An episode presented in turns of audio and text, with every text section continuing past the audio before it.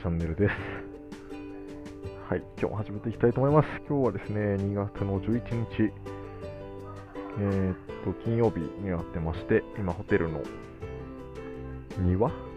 みたいなところで撮ってます。なんか今泊まってるホテルがね、まあバックパッカー、まあいわゆる旅行者が泊まってる安宿みたいなところなんだけど、まあ、1泊2000円しないぐらいかな。で泊まってて、はい。みたいな感じで、まあなんかでも、割とこうね、綺麗だし、いい庭がついてて、そこで、今夜の7時半かな。はい、っていう感じでちょっと自分でご飯作って食べて、はい、やってます。この2、3日は久しぶりに料理してたかな。なんかタンザニアもキッチンなかったし、ね、あの、いるところがほとんど。うん。まあ、カナダはそもそもね、3日ぐらいだったし、だから買って食べてたし、そうだね、アンティグア来てからも前のホテルは料理するところがなくて、ここは今ね、料理できるんで、すごいいいキッチンがあって料理作って食べたりしてます。なんか昨日、そうだ、一昨日は普通にパスタ作って食べて、あれ、昨日もパスタか。昨日は、あれ、なんか私結構野菜が取れなくなると、なんだろう、まあ、すぐスープを作るんですけど、スープを作って食べましたね。はい、トマトスープかな。コンソメっぽいやつ入れて、トマトのソースみたいなの買ってきて、それにズッキーニとニンニクと、人参と、玉ねぎかな。入れて食べてみたいな。で、そこにハム入れてみたいな感じで。で、スープはマジで外れないからな、美味しく作れるので、すごいね、はい、いいかなと思って。で、昨日パス、スープパスタにして、今日はそのスープの残りを食べて、って感じですかね。あとね、なんかさっき夕方ぐらいに、なんか、あのグアテマラの朝ごはんでよく出てくるのが黒豆？ブラックビーンって書いてあるんだけど、まあ、日本でいうね、金時豆なんじゃないかなと思ってて、で、金時豆調べてサイエンドらしいんだけど、そのなんか黒い豆？とか、まあ、赤色っぽいかな、豆のペーストみたいなのが出てきてですね、それをパンにつけて食べるのに、それが結構美味しくて、で、それをたまたま市場で買って、そのなんかもうペーストになってる、なんかこうパックになってる、真空パックみたいになってるやつを買って、食べようとして、ちょっと食べてみたら、あれみたいな、これなんか食べたことある味だなって思って、なんかね、だなって思ったのね。で、何かなって思ったら、あ、これってあれじゃんみたいな。ばあちゃんが作ってくれた金時豆じゃんと思って。そう、なんかね、おばあちゃんがよく、その熊本にね、博多の実家があるんですけど、よく行くと、なんか、正月とかでもないのに、なんか結構ね、豆の煮物を作るんだよね。甘いやつだよね。結構甘いやつ。で、それを作ってたんで、あ、その味近いなと思って、で、それしょっぱいから、なんかそれを、それペーストなのね。それをペーストに、えっと、水を入れて、えっと、湯沸かして、お汁粉みたいにして、で、そこに砂糖を入れて食べてみたら、まあ、これも金時豆だっていう っていうのにね、パンをつけて食べましたけどね。はい。そんな感じです。で、今若干お腹痛くて、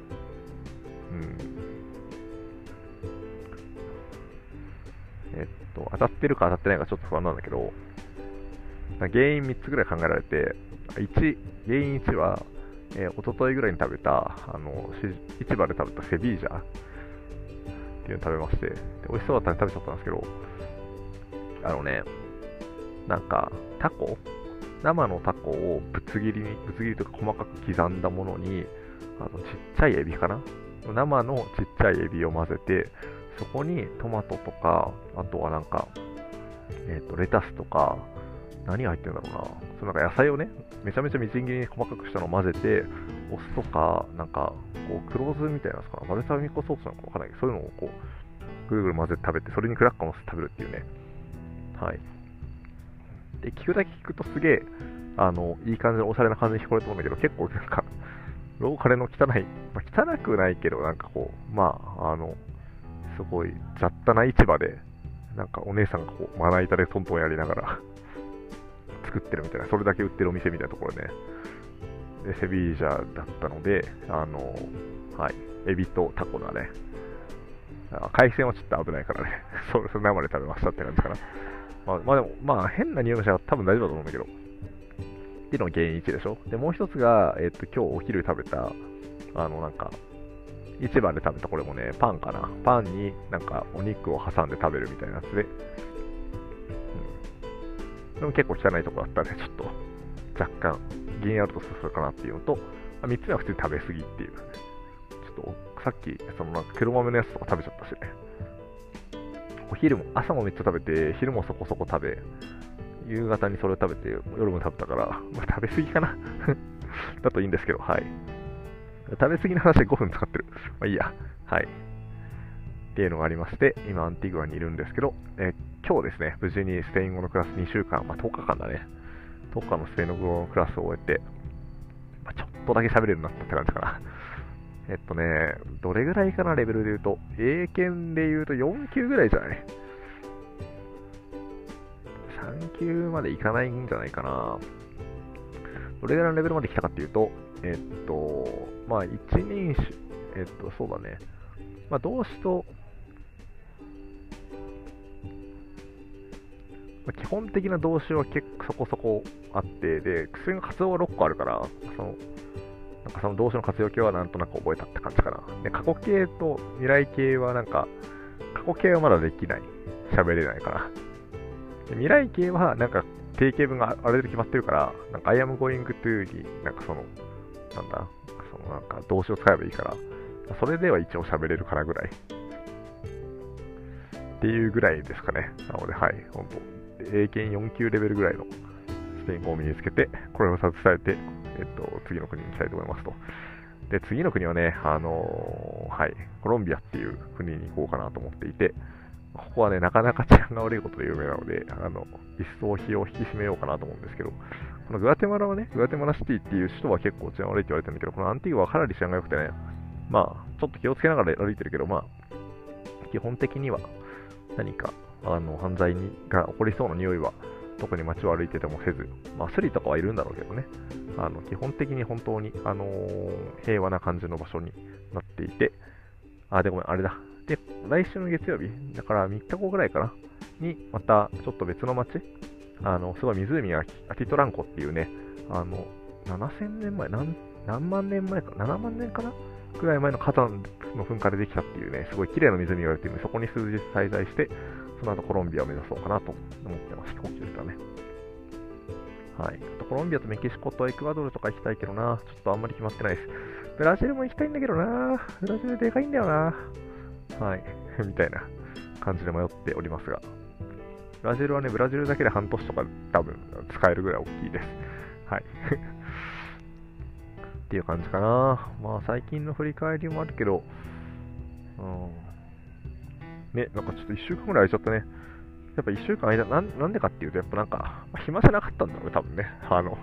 普通に毎日朝8時から12時は勉強して、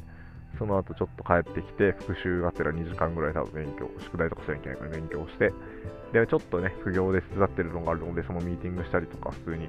その作業したりとか、あとは今、あの、これを機に、ね、社団法人のこれを機にっていうのでね、ちょっと動いてるプロジェクターなんで、そこにジョインしたりとかして、なんか多分、なんかそこそこ忙しかったんだろうなと思って。忙しいとやっぱこれってあんまりね、話さないなぁというか、結構、あるかもしれないね。はい。っていうわけなんですけど、まあ、本題までの前振りが長かったんですが、えっ、ー、と、本題に参りますと、今日は、えっ、ー、と、なんて言ったらいいのかなああ、なんか過去の自分についてなのかな過去の自分との向き合い、過去と自分、過去の自分と今の自分みたいなものとの向き合いと向き合ってることについてみたいな感じか。なんかタイトルとしてはなんかあれだな、あんまなんか分かりづらいね。ちょっと話しながら後で考えようか。ちょっと後で何にしようか決めよう。ということで、えっと、何が 気になってることが何かっていうと、えっと、結構昔からなんだけど、なんかす、なんか私結構なんか中学校とかの時の同級生とか、あと、まあ、高校もかな、の同級生と、なんか、自分で距離を作ってるところがあって、まあ、中学校の同級生はね、もうなんかまあ、結構成人式以来ぐらいかな、ほとんど連絡取ってないから、まあ、そもそもね、まあ、距離を取ってるというか、ね、あの、まあ、関係値がある人があんまりいないっていうのが、なんだけど、まあ、高校の友達とかもね、まあ、ちょっと、あんまりこうね、飲み会に参加しなかったりとか。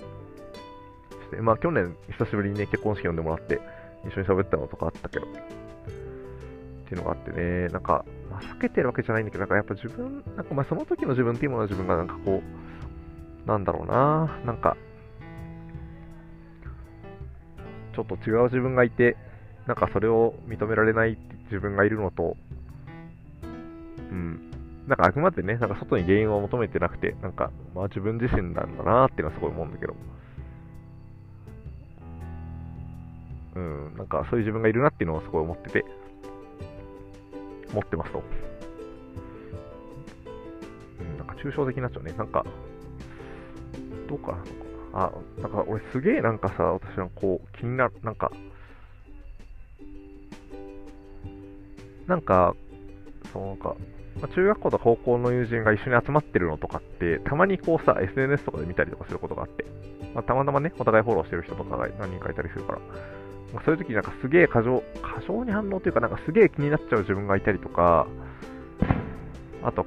なんかこの話すんの嫌だな、なんかあれなんだけど、こう、同窓会、なんか同窓会に関する、なんかみんなの経験談みたいなのが、なんかネット上に上がってたりするわけ。なんか2チャンネル、あ、なんか今花火上がってるのかな、これ。なんかちょっと音がするけど、はい。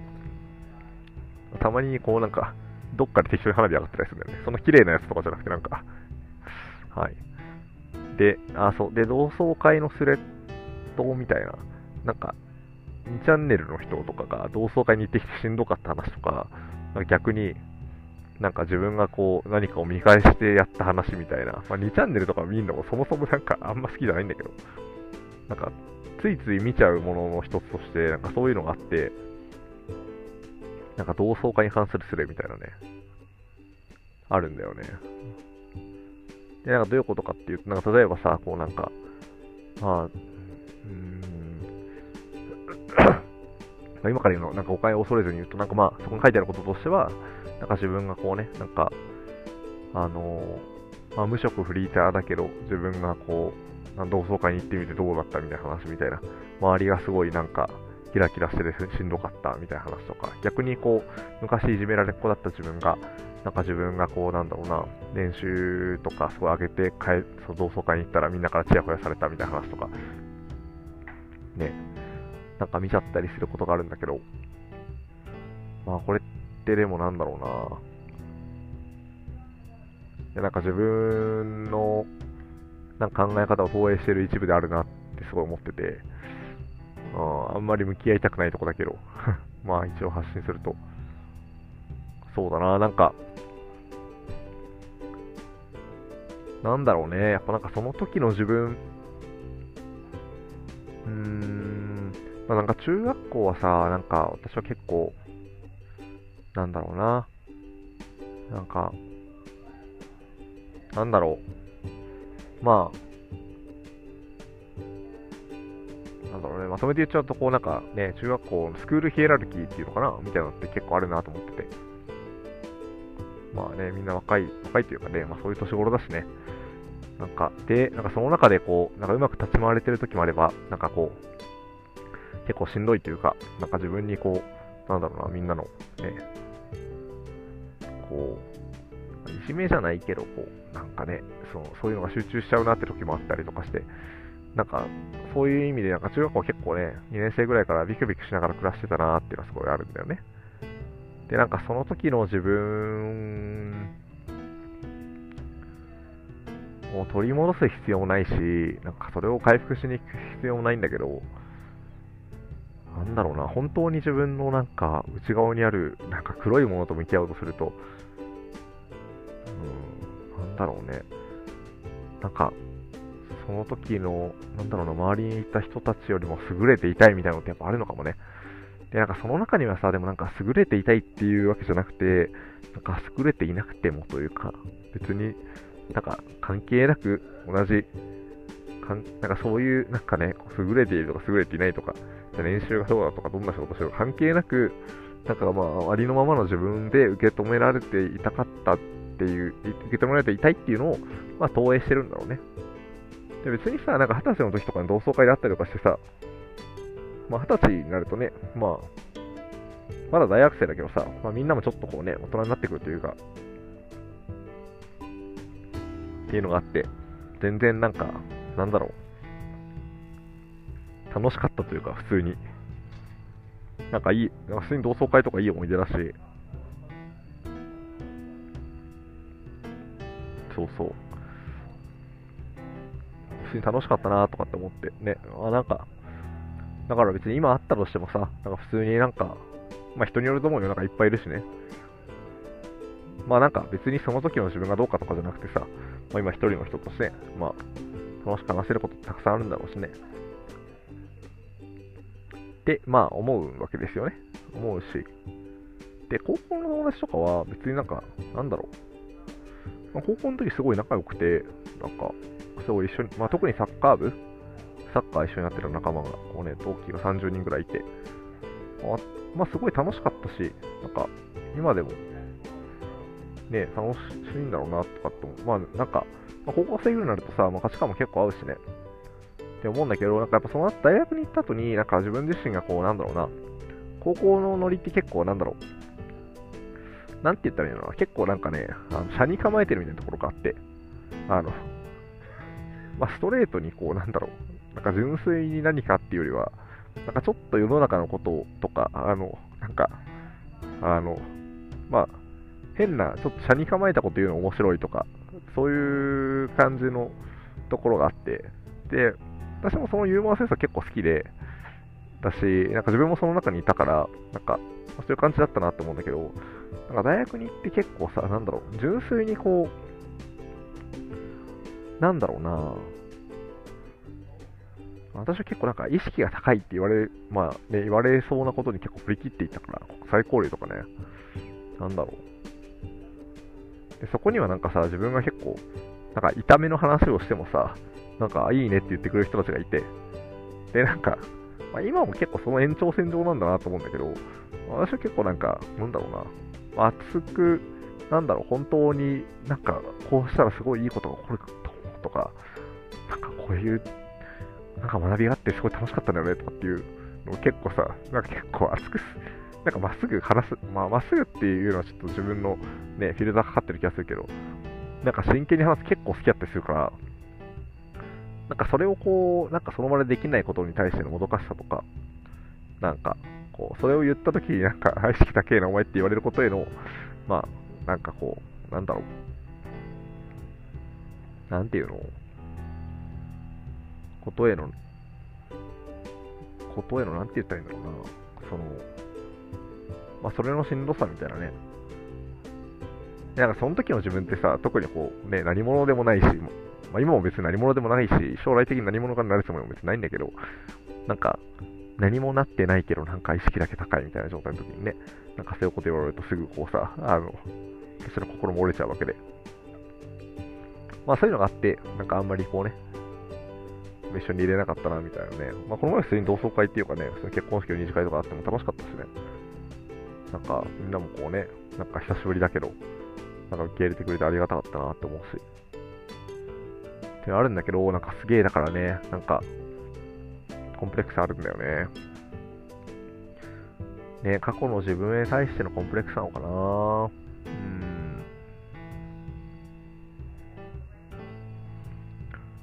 でもやっぱその先にはなんかさ、自分が考えてることとか言っていること、まあ、ね、自分の能力とか、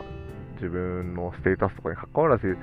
やっぱり、まあ、こう、あえて繋げるとね、まあ、ありのままの自分を受け止めてほしいっていう願いが、あずっとあるんだなと思って、まあ自分がね、まあこの後、まあなんかどんどん変化していくと思うし、考え方も変わっていくと思うし、かむしろそれを起こしていきたいなって思っているぐらいだから、なんかね、今の価値観とか、今の日本の価値観とかね、社会の通説とかに縛られたくないっていうのはすごいあるからね。なんかそれが、こう、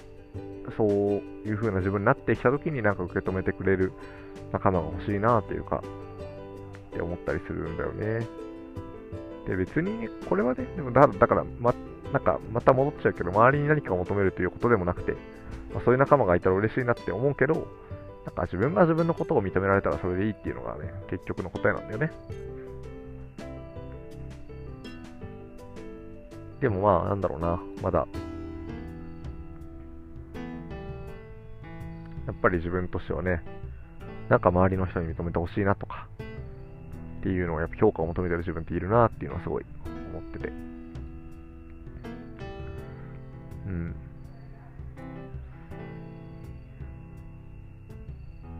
なんかね、自分に対して大きなチェンなんか自分の価値観の大きなチェンジって、なんか何回かあるような気がするけど、まあ、学生のね、大学時代の途中で、そのなんか、意識が高いって言われる方に振り切ったのもそうだなと思うし、そこから少し社会人になってから、なんか、ちょっとマイルドというかね、もう少しこう、あったかい世界観を目指すようになったのもそうだなと思うし、今回旅出てね、なんか、まあ仕事ってなんだっけとかね、まあ何のために働くんだっけとか、社会的な価値を見出すために働くんだっけとかね、なんかこう、もっと、なんだろうな、やっぱ自分の存在意義を証明するために働き続けるみたいなことって違うなっていうのを思ったのも、また多分一個大きな、ね、あのー、なんて言ったらいいんだろうな、なんかシグニフィカントな、な、なん、なんだろう、ダイナミックなチェンジって、ななんて言ったらいいんだろう。なんか。そうね、ダイナミックな、そう、すごい大きな変化なんだなっていうのすごい思ってて、っていう感じかな。今日は特にまとまらない日だったな。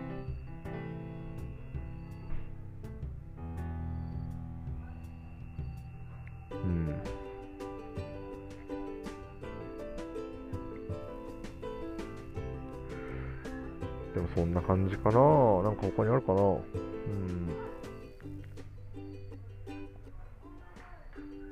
うん、ちょっと眠なんか結論も見えないし、なんか、なんでこれを話してるのかもわかんなくなってきちゃったけど。そうだな。うん。話すごい飛ぶけど、2年ぐらい？ここ2、3年ぐらいかな？私はヒップホップが好きで。まあ、なんでヒップホップが好きかっていうとね、まあなんか、うん、まあ自分をレペゼンするミュージックというかね、自分が自分であることを誇るっていう。これは、ライムスターっていうね、あの、まあヒップホップを好きな人だったら、まあ、誰でも知ってるような、あの、なんて言ったらいいの、まあ、ジャパニーズヒップホップ日本のヒップホップのまあこう、ね、かなり初期の段階を作り上げてきた人たちで、今もすごい活躍してるね、あの人たちなんだけど、まあ、その名曲の中にある、名曲のね、b ボーイズムっていうね、まさにヒップホップとは何たるかみたいなことを歌ってる歌があって、あの、その中にあるね、自分が自分であることを誇るっていう説があるんだけど、だし、そう、自分がね、生きてきた環境とか、レプレゼン、それをレプレゼンする、レプレゼントする、代表するっていうね、ミュージックなんだよね。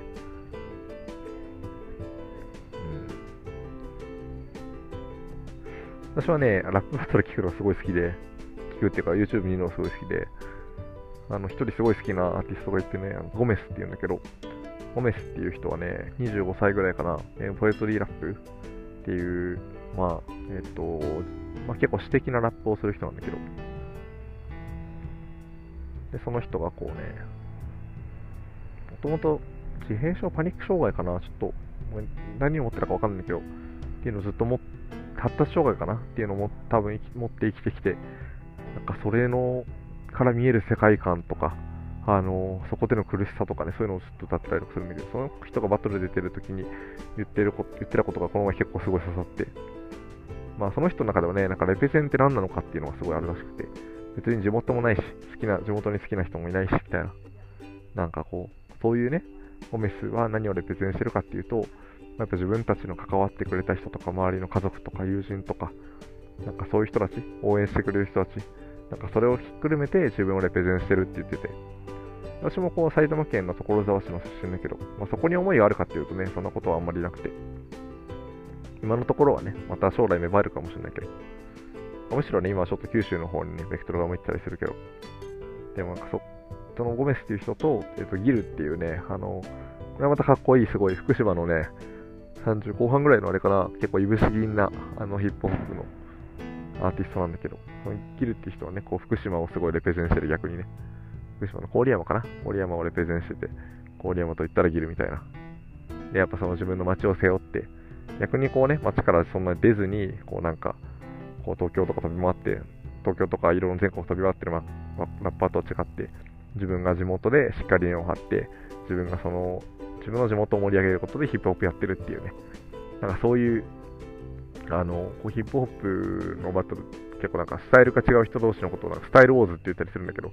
まあ、スタイルは一緒か、語る MC 同士だからね。ちょっと、なんだろうな、スタイルウォーズでもね、ちょっとヒップホップバトルの解説とか今度しようかな。解説っていうかなんか、なんかいろいろ両語集とかちょっと言おうかな。まあ、ちょっと一定それ置いといて。そう、だからそのね、っていう、まあ、地元をレペゼンしてるっていう意味ですごいかっこいい生きると、そのなんか場所なんかなくたってレペゼンできる、レペゼンすることじゃないでしょっていうね、タイマセルゴメスとね、あすごいいいバトルだなと思って。で、まあ、ゴメスのね、そのレペゼンっていう意味はすごい、あの、なんだろうな、な共感するところが、共感するというか、すごい、あ、なんか、すごいなって思うところがあって、私もね、まあ、地元には、なんかね、レペゼンってあんまりないけど、それでもやっぱり、なんか自分と関わってくれてる人とか、なんか旅出てる間もね、気にかけて連絡してくれてる友達とかね、あの、まあ、一緒に団体やってる仲間とかね、あのそういう人たちがいて、ね、昔の職場の人もね、ちょこちょこ連絡くれたりとかして、やっぱそういう人たち